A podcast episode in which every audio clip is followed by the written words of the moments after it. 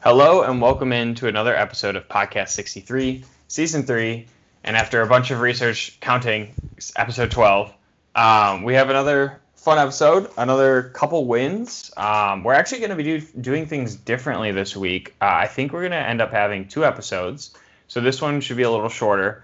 But with the uh, layout of the schedule this week being a midweek game against Valpo and then two weekend games, I felt like it was, uh, or we felt like it would be kind of fun to try to break it up a little bit, change it up, try something different. Um, and plus, then you're not listening to like an hour and a half episode. So um, today we're going to be talking about the two Northern Iowa games, and then we will preview the Valpo game. Um, Lou, how are you feeling after two uh, pretty wide margin wins this past weekend? Yeah, no, I, I think last week I said I'd like to see two uh, Illinois State wins where we just crush them, and I didn't expect that. So I think I'm very lucky to have spoken that into existence, but um, beyond excited to see two wins, but not just two W's, but two massive uh, statements made against, again, the preseason all, overall favorite. Again, a down AJ Green team, but a, a, t- a tough team to play as always. Definitely. Well said. Um, all right, well, stay tuned, and don't forget, go Blurs he passes out to Hunter. Hunter shoots off the rim. Brown gets it scores. It's over. It's over. We won. We won the ball game. Won the ball game. Oh, we won 60 to 58. And we are back. All right, so the first thing I want to talk about this week um, is our rankings. So, obviously, like we mentioned earlier, uh, we did have two wins, uh, both coming against Northern Iowa on Saturday and Sunday. We'll get into that in a minute, but kind of the effects of those wins are that we moved up in some some pretty good, uh, some pretty well known uh, rankings. We'll start from the bottom. The first one um, that we got is the net ranking, which um, is NCAA's tool to. It, they made it themselves um, to kind of it, it's it's goes kind of in tandem with AP. It is different than AP ranking, right, Lou? Yeah, no, this is kind of um, it, it's almost like a power ranking kind of uh, metric. It's nothing to do with like deciding the AP, because again, as the AP, of course, is done by um, press and everything. So there's this is more of a kind of let's add some formulas and put a few things together kind of uh, thing based off I think strength of schedule, based off uh, win margin and all that. So more of a kind of a formula metric way to do the standings. Mm-hmm. Yeah, and I'm looking at it now, and um, so we moved up. Last week we were at 58, and then this week we're at 41. Um, I'm also looking here, and it has our record at eight and three. So I'm sure that just doesn't they don't count non-division one games because um, we do have 10 wins, but we have wins against uh, Lewis and uh, what the team from downstate. Uh, it was like a Peoria school, St. Francis, I believe. St. Francis, yep. Yeah. Um, so uh, it doesn't count those wins, which is good. It shouldn't. Um, but there are other uh, websites that do. Um, before we move to that, the other kind of interesting name on this list is Drake.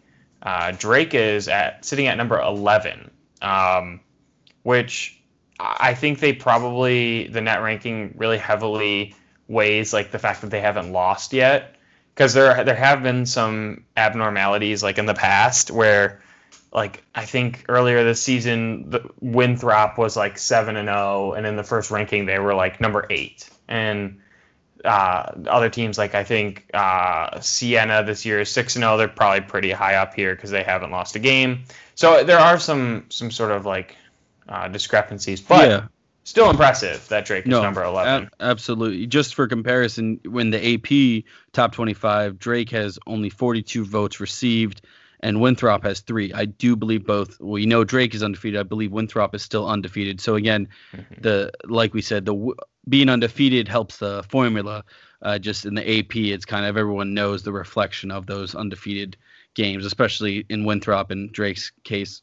They're on pause, I think, or at least they're they haven't played a full season. So yeah, I'm actually I found Winthrop's at 49, so you know they're in the yeah. Big South, which is you know pretty significantly worse generally than the Valley. So for them to be that high is also pretty impressive too. Yep. Um, but then the next one, the next ranking, uh, we'll keep going up the list. Um, on KenPom, which is another pretty good one. It, uh, we've talked about it in the past. Uh, they have us at number 35. Um, so we're right in between actually North Carolina and Virginia Tech. That's a that's a good group to be in. Um, got Clemson and Florida as well, right by, right uh, on the other side of those two teams. So, um, you know, just another ranking just to add to the list. And then my favorite uh, is Haslametrics. Um, and it has us currently as the number 25 ranked team. Um, I, he actually got a question about it because he posted it, um, and someone was like, "Oh, well, Loyola's resume isn't the 25th best resume in basketball, is it?" And he responded, and he basically basically said no, but that like a lot of the offensive and defensive numbers that we've been putting up is really impressive. Uh, we've had a lot of recent momentum, um, and that all kind of contributes to it. So um, you know, it's still it's still early on in the season. It's only halfway, you know, potentially for a normal year. So I'm sure a lot of these metrics are a little, a little wonky, but nonetheless, still super cool to see our Loyola Ramblers there at uh, number 25. Yeah, no, and it's actually interesting that we did kind of get some putback on that from people, and it was like I think a metric that was talked about even this weekend a lot was we actually are one of the best defensive teams in the country. I think at the time when I heard it, we were about maybe 12th in points allowed mm-hmm. per game, and we we right now are averaging allowing giving allowing opponents to average 58.7 points a game, so under 60. And especially with what we did in the second ha- game, which we'll talk about, but like stuff like that, I think is really really a, a stat that it goes pretty much without its nice little oh you have a hundred points per game kind of thing. I think a defensive stat is kind of not really as held as great um, value, but Haslametric really puts that, I think, to kind of the front end of what he puts in his rankings because it overall really helps down the road if you can hold the team. So stuff like that is really interesting to see when people look for kind of more the flashy stats. Haslametrics will kind of combine all of it, not just a few. So it's great to see he's kind of caring about everything going on. So yeah. Yeah, the, some of the other stats that I'm looking at that I think are pretty impressive.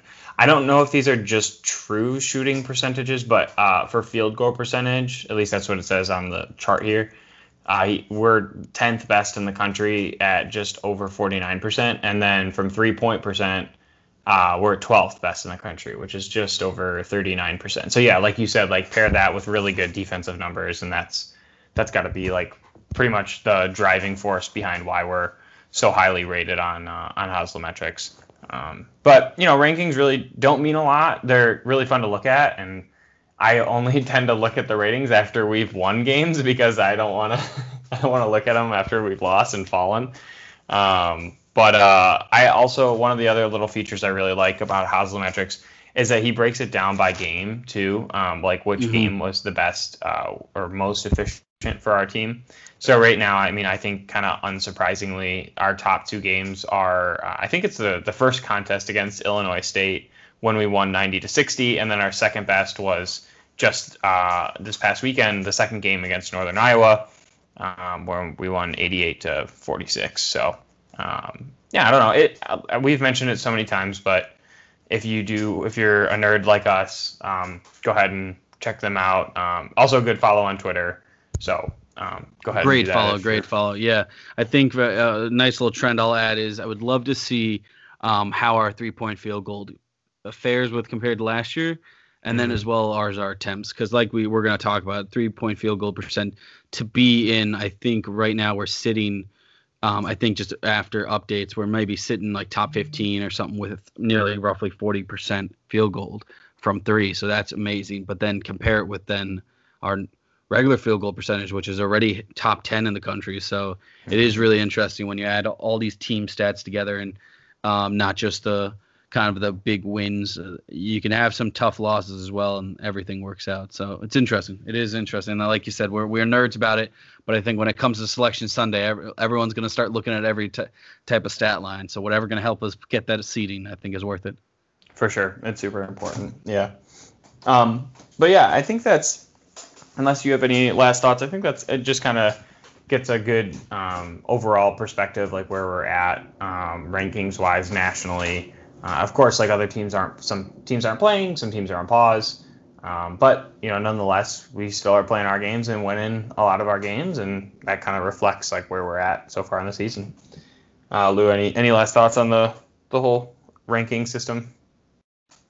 No, just excited to see moving forward.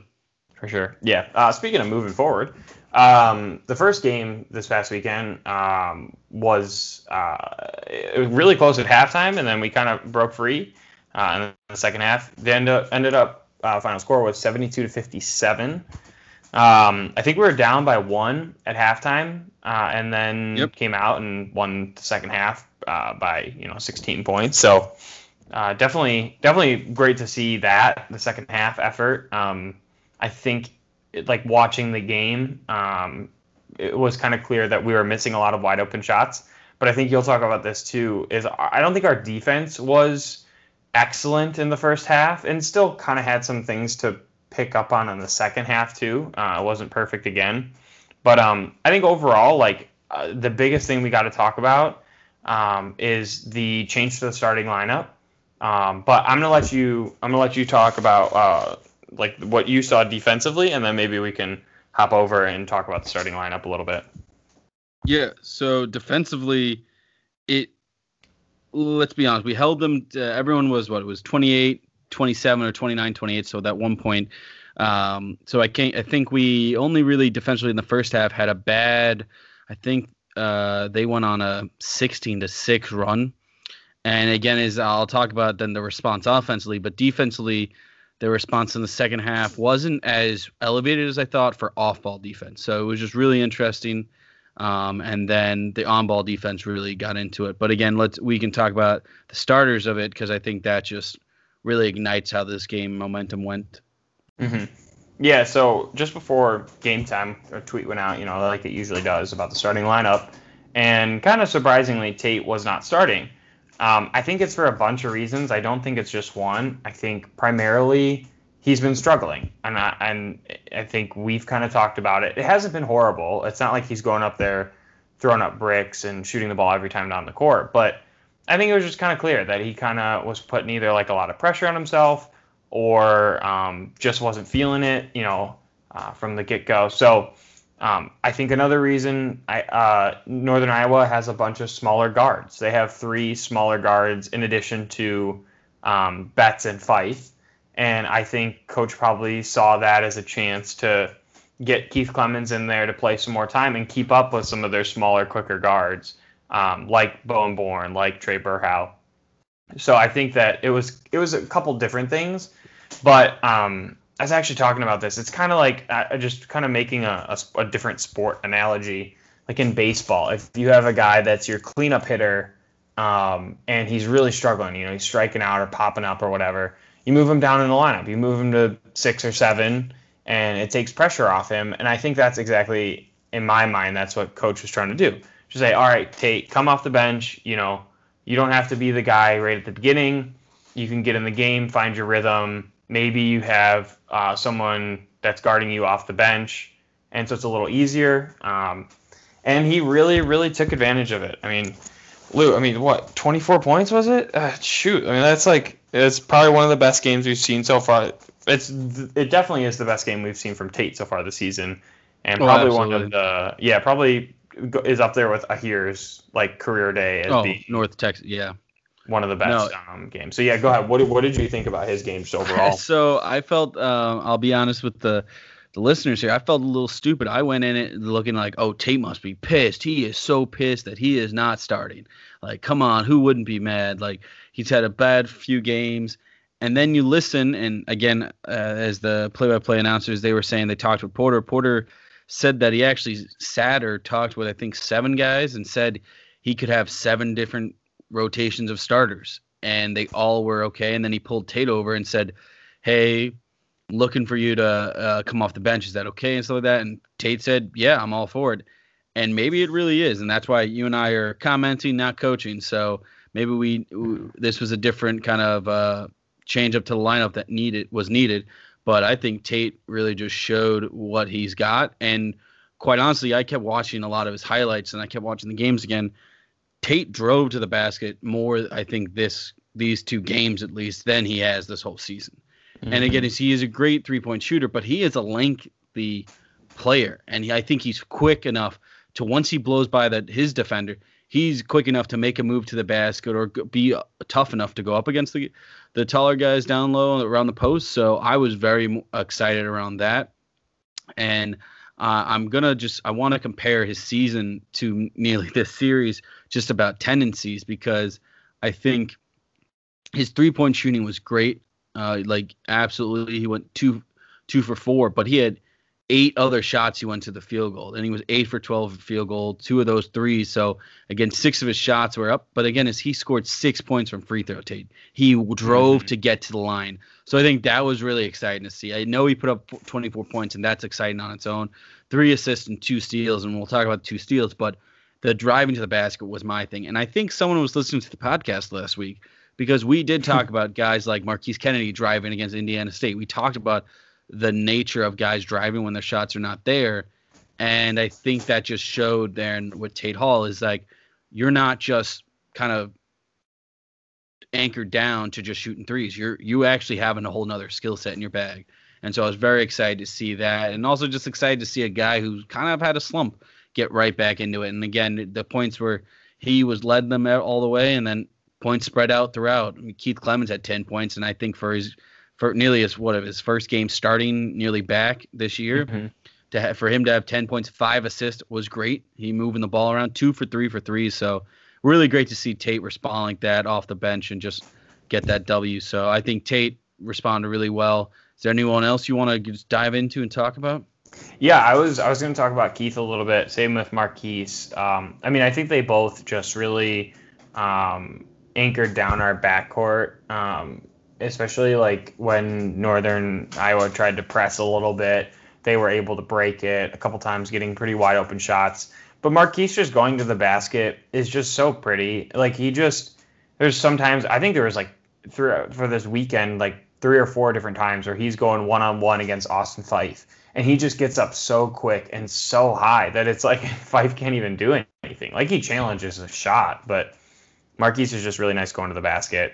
Oh my um, god. It is. I I didn't realize this until this game that he just. I feel like it's effortless just to get to the rim. Like I don't know if it's just me, but he is just pure athletic.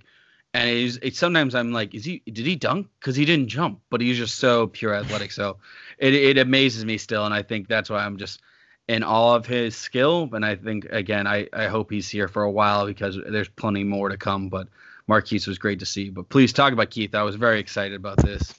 Yeah, I, I just think they were calling him the captain or the sheriff on the court or something like the announcers were, which I think is kind of a silly name. But I think it there's some truth to it. Like I think he's just such a calm sense. I think he gives a little bit different like uh he's got a little different play style. He's not afraid to shoot mid range jump shots, especially when he's like wide open. You know, he can he can drive to the hoop and and stop and on a dime and get a nice free throw jumper. And that's just like something that's like a little different. It's a little a wrinkle of his and his game. Um, but he's just so smart with the basketball. I think he, um, for as like accurate as Braden can be with passes, I think Clemons is creative. Like he gets the ball, especially him and Welch seem to have a really nice chemistry, um, pick and roll, or um, when Welch is posting up or something. Uh, I think this weekend they had at least like two or three different times when they when they connected on a, a pick and roll. So that was really nice to see. Um, I mean, kind of a, a slow game or a, not not a great game from Cam, but I think I'm I'm okay with it. Like I think he missed a bunch of shots that he usually makes. Austin Phyfe is really good. I didn't even though like Phyfe had 18 and 12 rebounds, it didn't really feel like that. Like it, it felt like it almost didn't matter. Um, I'm sure it would have mattered a lot more if it was closer towards the end of the game, but it just felt like, especially you know halfway through the second half, they were kind of up by like eight or nine, and Phyfe would go down the court, he'd get a layup, but then we'd kind of come right back down and, and score ourselves. So um, I don't know, maybe that was like a strategy of theirs to kind of just let Phyfe get his and make sure none of the guards score because they didn't really double him at all on the post. So I think it was more of a strategy than anything. Um, but I, I wasn't worried. I, I'm not worried about Cam this this one game for sure. I don't know about you. Um. So yeah, I think yeah. I, I, I the points for Phyfe, I think they were just feed him. I really didn't understand. Um. He he practically nearly I think had nine and nine points eight rebounds after the first half. Mm-hmm. So I think that was just their goal. Um, Cam, I'm not worried about offensively. I was definitely more frustrated than usual just because some of the shots seemed a little taken too quick. He did have a beautiful move um, early on, I think, that Phyfe, and I think it was just a quick spin move, or maybe actually it probably wasn't Phyfe on him at the time, but there was a battle. And so the only thing I'm going to say is this game, this series defined that I'm going to be a little worried. And when we do a preview, and this is down the road, when it comes to Gaige Prim, um, mm-hmm. when it gets to like a hemp, when it gets to tank of uh, Drake. So when we get to other seasoned guys, and I think Prim is just going to be up there. But again, as I'm not worried as it from a team's uh, perspective, because look at the ways we can score. So I think we're just going to have to be a little bit smarter with how we're going to feed Cam. Um, maybe it's him. He's just the facilitator because I would like to see his assist go up a little bit more.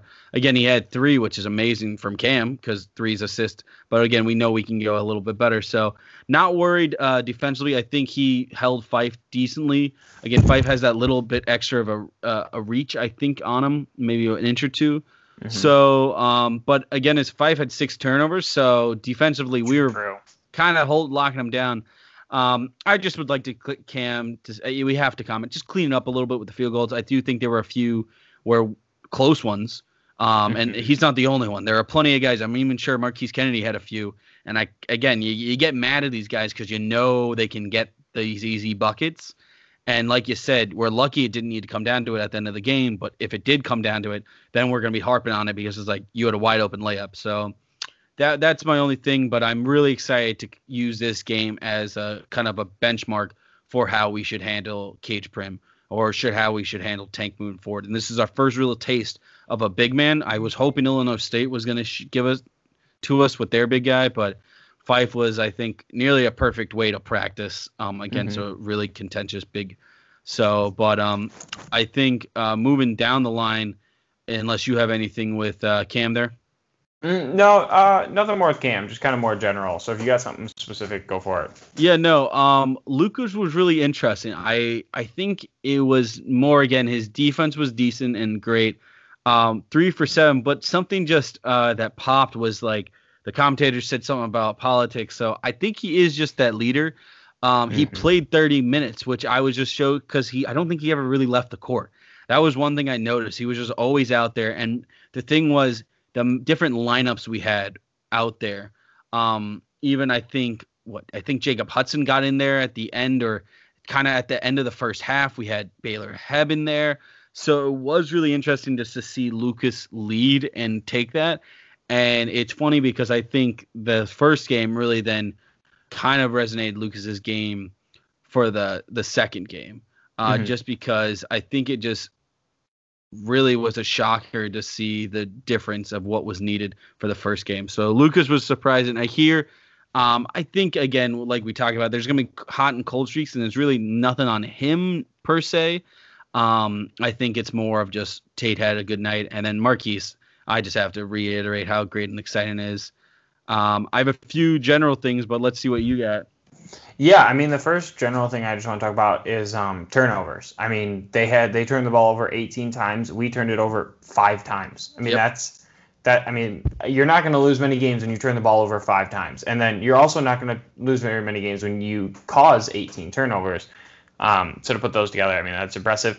And then the last thing I'm gonna say is um, I feel like I'm the the meme where the dude is sitting on a college campus and he's at the table and he's got a sign and right now, I'm Lucas Williamson is Defensive Player of the Year. Changed yep. my mind. So that's all I got to say about that. Um, if you want to finish it up, and then we can move to the next game.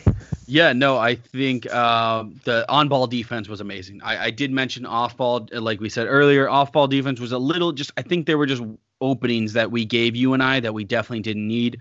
Uh, and I'm not just talking about going over or under on a screen. Just there were definitely times where they had a free open shot and not really contested, and they just missed it. So I think it was more of for off-ball defense. It was more they just they were making mistakes and or they weren't making shots and we were making mistakes. But on-ball defense in the second half was Marquise Kennedy. I'm surprised it only said one steal. I feel like he caused a whole bunch. Mm-hmm. But just even Cam, I think had three. Lucas has two. Keith had three. So I think everyone was really active, and it was funny because I was rewatching stuff and I and I thought I saw two similar clips in the first game and the second game. But there were just some times where everyone's kind of jumping to get that steal that pass. They they're they're paying attention to the ball moving, so it was really exciting to see. The only thing, and I had to talk about it because this was, and I forgot to mention it when talking about Phyfe. I don't know what's up with our rebounding defensively.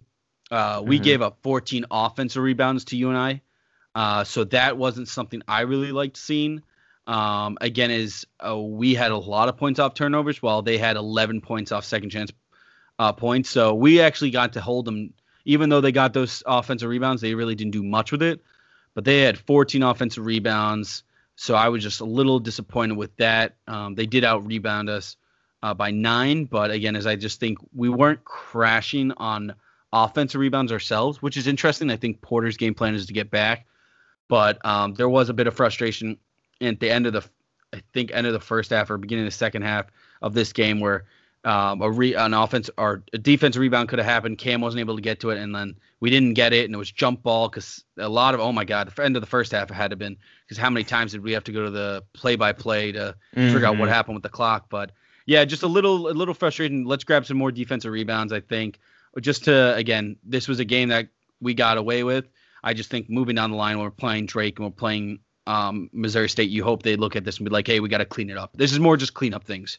We're, we mm-hmm. did things that were great, but we again, there's always things to improve. So defensive rebounds, let's keep that going. But again, a great second half. I'm again happy to see guys like everyone really just get out there.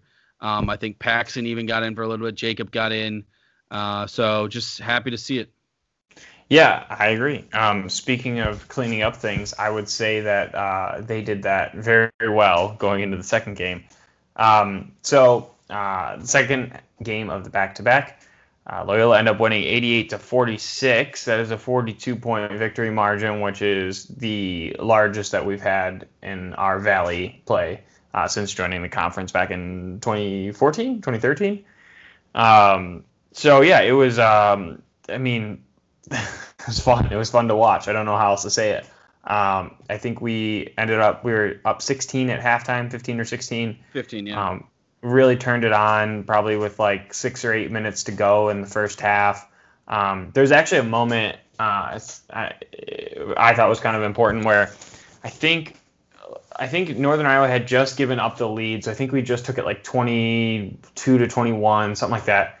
And Trae Berhow had this like absolute monster dunk. Like it was it was impressive. I, there's no other way to say it. Like I he just you know cut and, and was open and dunked it, and I was like, oh no, like this is this is not that's not good. You know, it's a big momentum shift. But our team, our guys are just not phased at all. Went right back down the court. I think they even might have made a three right after that, or at least scored a bucket.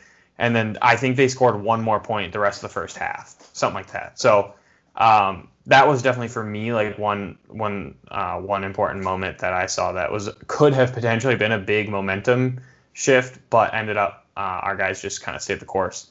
Um, just to kind of run down a list. I mean, everyone played a bunch of minutes because the game was kind of over like six minutes into the second half. It, um, it turned quick. It turned quick. But again, yeah, Tate was our leading scorer with 13 points. Both Cam and uh, Braden had 11, and then Tom Welch finished with 10. So we did have four guys in double digits, but a, a bunch of guys with like six or seven points. Um, but yeah, it just uh, great to see Tate again, like come out there. He three for four from three, uh, five for six in total from the field. Um, he also had six assists, which yeah, is yeah. I think the most we've seen him have. He just was like feeling it. He just was really feeling it out there. Um, what? Sorry, I didn't. I thought I cut you off. Did you have anything to add about Tate? No, just the six assists. I was really impressive to see that. Um, you don't. I. I'll just from my take. I don't normally see him being the facilitator. Um, I know he passes it down low to Cam, but really exciting to see that stat kind of just jump out from Tate again, showing his really just can do anything out there on the court, and even again coming off the bench. So unselfish play there. Yeah, um, I also think it just some of my like overall takes from this game. Um, I think it's actually really important that we uh, the game was over early because we do have that game on Wednesday. We do have that then a doubleheader Saturday and Sunday, I think, unless it's Sunday Monday. But either way, we're going to be playing five games in like eight days. That's a lot of basketball, especially um, like these guys are used to playing, you know, maybe four games in what like ten days usually. So it's just like it's a big shift. Um, it's it's it's in these games, especially the last two against Bradley, are going to be really important. So I'm super happy that uh, coach kind of realized that and pulled some guys off the court rather than letting them just like run up the score or run up their stats or whatever, um, so that they could be rested and healthy for Wednesday. Um, the other thing that I just noticed, I mean, we're just hitting shots. I mean, you're when you're when you're 55% from three, 11 to 20, and 62% from the field in total.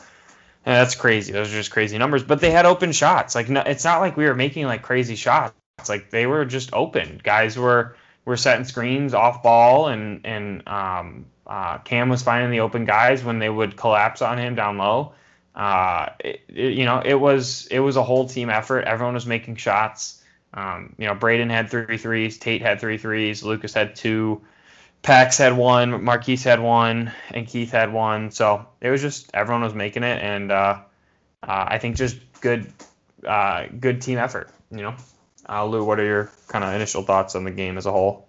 Yeah, no, just to go back with your point, I, I'm tremendously happy we actually got rest for a lot of these guys because I didn't notice it until um, the announcers talked about our series. We're playing six games in over a 15 day stretch.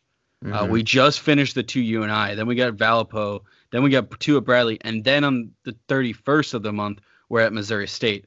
So mm-hmm. it's kind of a quick turnaround, I think, uh, just in general of this season being, oh, it's back to backs. It's so there's not really kind of a, a time to adjust, in my opinion. To again, maybe it's that whole similar situation when we had Indian State. We only had 48, maybe 30 hours, you could say, good hours of practice and everything. So I think it's going to be interesting this stretch. I love the start of it with UNI.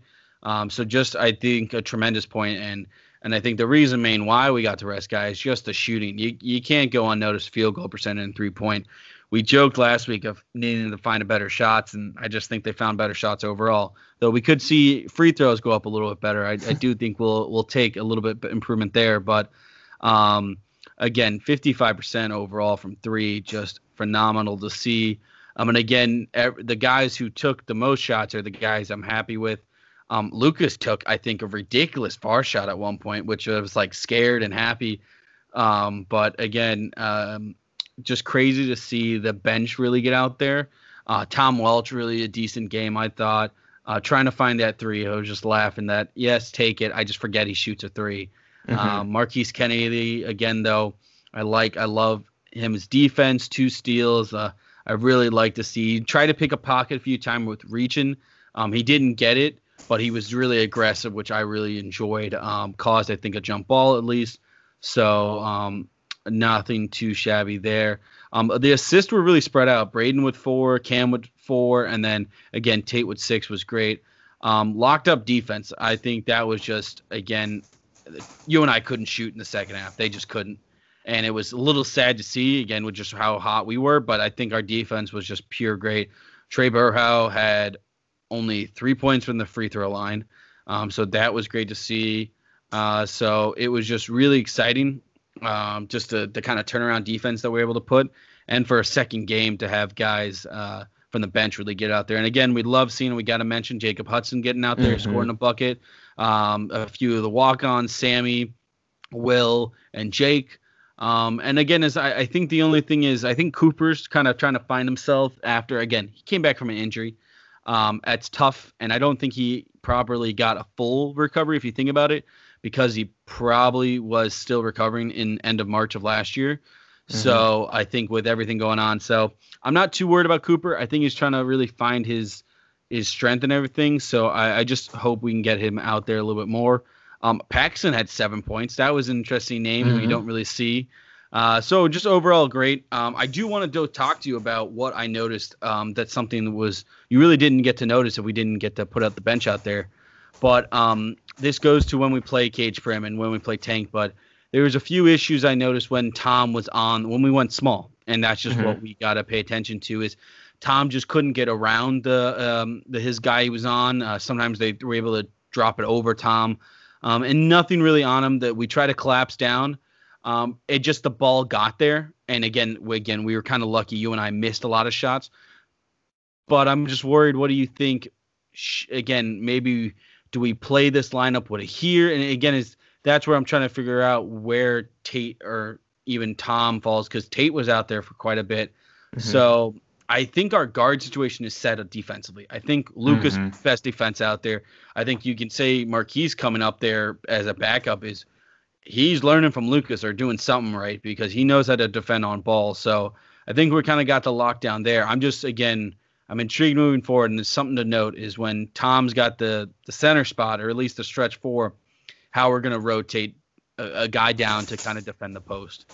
Yeah, so, I mean, I think that's the only thing. I think you're right. I mean, I think Tom is undersized. I think he, especially for being a center, um, undersized both height and kind of like strength wise. So I think you know playing against Austin Phyfe, um, as someone like him or Gaige Prim or even like Jake LaRavia from Indiana State, um, they're gonna if Tom's in there against a big center, they're gonna have to double. Like they're gonna have to at least or at least show like double. Like have a, a guard kind of come in, try to try to steal the ball, knock it away, stuff like that, just to kind of annoy him, give him a different look.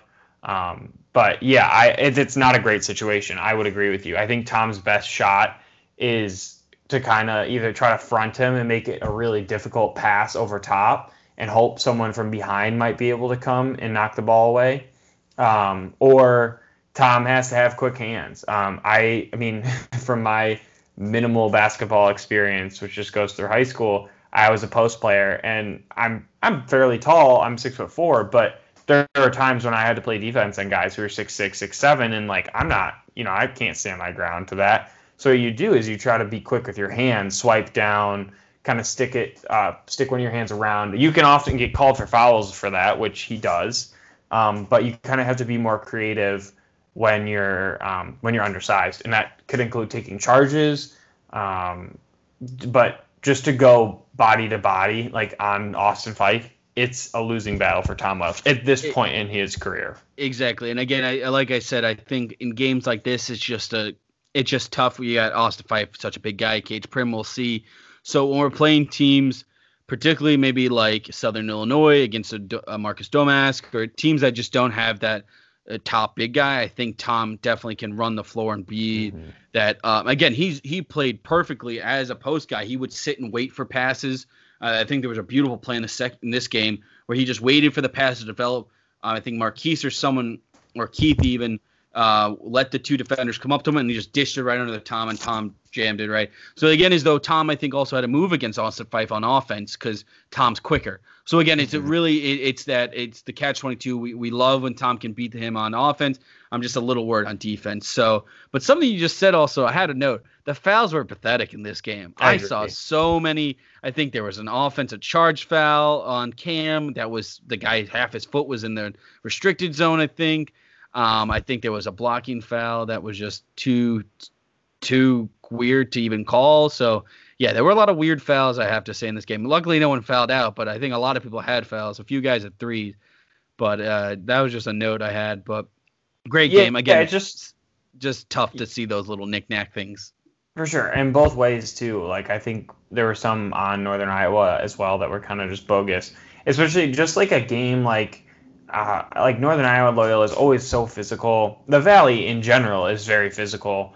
So like I just rather see no calls than anything. Like yeah, of course, if you get hit in the head or on the arm or whatever when you're shooting, like yeah, it should be a foul. But I don't care to see like arm checks on the the like chest be called or on the hips be called. Like that's that doesn't matter. Like uh, you play through that. Like I, I I agree. It was just kind of a bummer more than anything. And if the game was closer, it would have been a lot more frustrating. But um, just from like a pure basketball watching standpoint, it wasn't the most like enjoyable game to watch because of that. And I was always like frustrated both teams for getting fouls called on them. So um, exactly. yeah, I agree. But overall, it was a great game. The second half just blew blew my socks off. Just great how we played and shooting was lights was on fire. So great to see the two W's and excited for Valpo and excited for the rest of the week. Yeah, one of the just kind of my last thoughts on this game. I was kind of I've been talking to to friends about like the team and like or my family like asking me like, oh, what do you think about the team?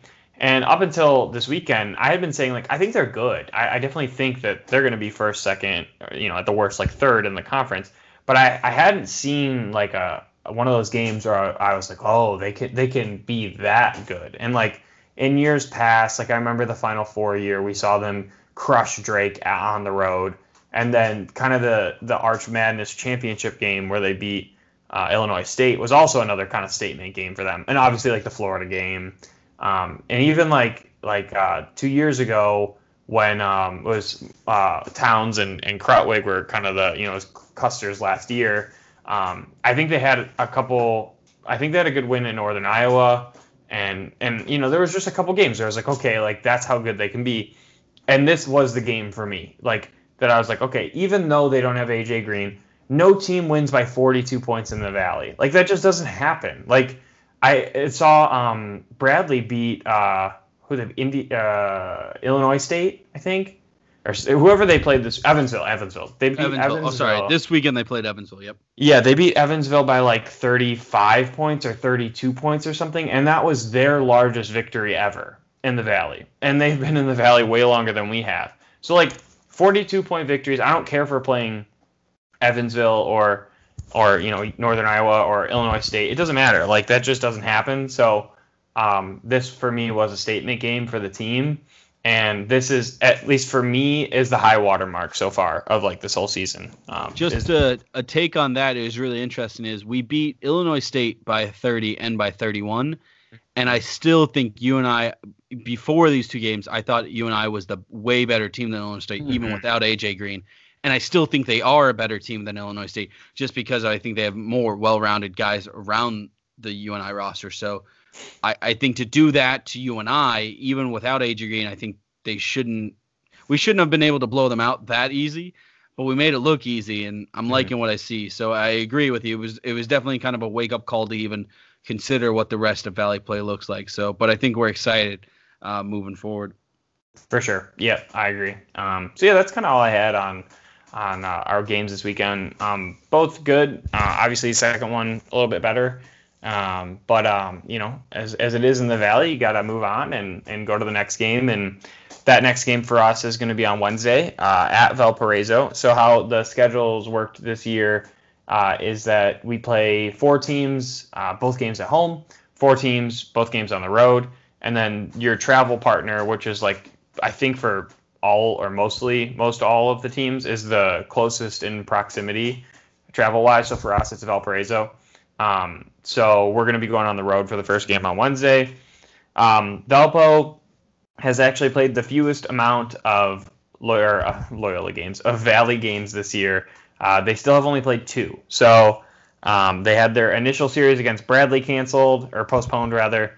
They had uh, a series against uh, Illinois State postponed, um, and then uh, same with Southern Illinois. So they've only played two Valley games so far against Missouri State, and um, they were, you know, they lost by 13 and 10. So I'm sure at one point in the game it was probably close, but uh, Missouri State really probably ended pretty strong. And then um, they also played uh, a game this past weekend against DePaul, which you know I'd love to get that game in against DePaul, but uh, they lost that game 77 to 58. So uh, um, I know DePaul was looking for an opponent because theirs got postponed. Same thing with with Valpo. Um, but um, yeah, I mean Valpo so far this year, nothing too crazy. Uh, they did play Purdue pretty well. Um, it was a pretty close game. Purdue's very good this year. The Big Ten is very good. Uh, their wins have come against uh, SIU E and then Purdue Northwestern and let's see one other game. Or no, have they only won? Uh, am I missing one here? Let's see. They lost to UIC. They beat. Oh, and then Judson, like a a D two school. So they've only had two uh, Division One wins uh, so far. So um, yeah, I don't know, uh, Lou. What are your thoughts, kind of against Valpo? Any anything you're looking for? or anything from Valpo that kind of worries you? Yeah, well, I, I thought they would have a different season. I could tell you that they start off decent, losing only six to Vanderbilt, losing only seven to Purdue, getting crushed by UIC, frankly, by 16. So I think it kind of turned for them. Um, again, what I'm looking for is uh, they beat us last year, so they know how to beat us. Again, though, they have a different lineup. They don't have a Javon Freeman Liberty, so I think what I'll be interested to see is I think they do have a decent amount of point guards uh, Mhm. that can shoot and that can run the ball. I just don't think they really have anyone down low. So I'm expecting to see Cam really produce and have a lot better of a field goal uh, day than he did in the second game at UNI. Um, I like to see Aher drive to the basket uh, himself, and again, I think you'll see a lot more of that. Um, personally, I think that's just the way to go. Val Valpo's got a lot of point guards that are pretty good and savvy, so I think let's uh, kind of shake it up uh, offensively, defensively, just do the same, lock it up. Um, I think you might see um, uh, uh, again. I think this is a game potentially you could see uh, bench starting to play uh, a few double digit minutes. So again, excited for this game. Like you said, it's the local game. Um, Lou uh, would love to see a local game, but again, we'll just have to deal with. I think they're like 40 miles maybe away from, I don't know, Chicago, so they're local. Like So we'll Yeah. see. Yeah. Yeah, I would say um, I'm actually kind of happy we're playing them the one game, the standalone games, because I actually think, like you said, they have a lot of guards. They do have a lot of depth. Um, I'm not saying like all their guys are really good, but there are guys on here that I know that are, um, you know, down the roster that I, I know have produced for them at different times. Uh, they're led by Ben Krikke and Donovan Clay, who both have been in the Valley now uh, for at least a year. Um, Nick Robinson, uh, great guard. Um, Aaron, is it Eron Gordon? I think it's Eron Gordon. Um, their starting big uh, is Mileek McMillan. He's 6'8". Actually, Ben Krikke is taller than him at 6'9". But uh, Krikke is much more of an outside shooter, kind of a stretch forward. So I doubt he's going to be guarding uh, Cam. And then you got guys like uh, Daniel Sackey, who's been there. I think he's he. I think he's a senior. He's. It feels like he's been there forever. Um, and they have a couple kind of younger freshmen that I know contribute. So um, I'm I'm happy that they're playing them on the one on ones because I actually think if they played a back to back, that the second game might be kind of closer than we we uh, would have thought. Like I think we have better high end talent, but if those guys had to play a full game the day before, I think it's possible Valpo's bench could kind of come in and and look pretty good. So yeah, but like you said, I think this is a game where Cam I hope he puts up, you know, 15 and 9 or 18 and 7 or 12 and 10 or something. Like, I, I just think that he needs to kind of have a game and and look good. And, um, but I think, like you said too, I think this could potentially be a game where the bench sees um, a fair bit of time. Let's put it that way. But who knows? It's the Valley. Anything can happen. I wouldn't be surprised too if we're sitting here later in the week going, oh, glad we won by three points or whatever it might be. So, um, don't want to take them lightly. But uh, yeah, I think uh, unless you have any last thoughts, um, uh, like like I said kind of earlier in the podcast, we're gonna there'll, there'll be a second episode this week, so it'll be shorter. Uh, we'll talk about the Valpo game, and then we'll preview the Bradley series, uh, and then kind of anything else if it pops up along the way. Um, but yeah, so far uh, we are in second place just because Drake uh, is still undefeated. Um, they're on hold or they're on pause or whatever. Um, but we're also five and one, same as Missouri State. So definitely uh, something to keep our eyes on because Missouri State is looking very good uh, so far this year. Lou, any any last thoughts? Any uh, I don't know internal struggles that you're having that you want to air out on the podcast? No, just Cam, go have a career day against Valpo. I think you Oh, deserve it. Go have a career day. Okay. Yeah, I think- that's that's all. Get a double double. We haven't seen one in a while.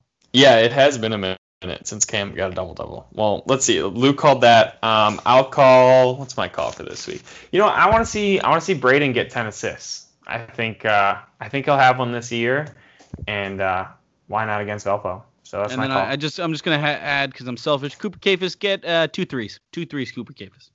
okay, you hear it here. Cam double double. Braden Norris ten assists. Cooper two threes. That's our calls.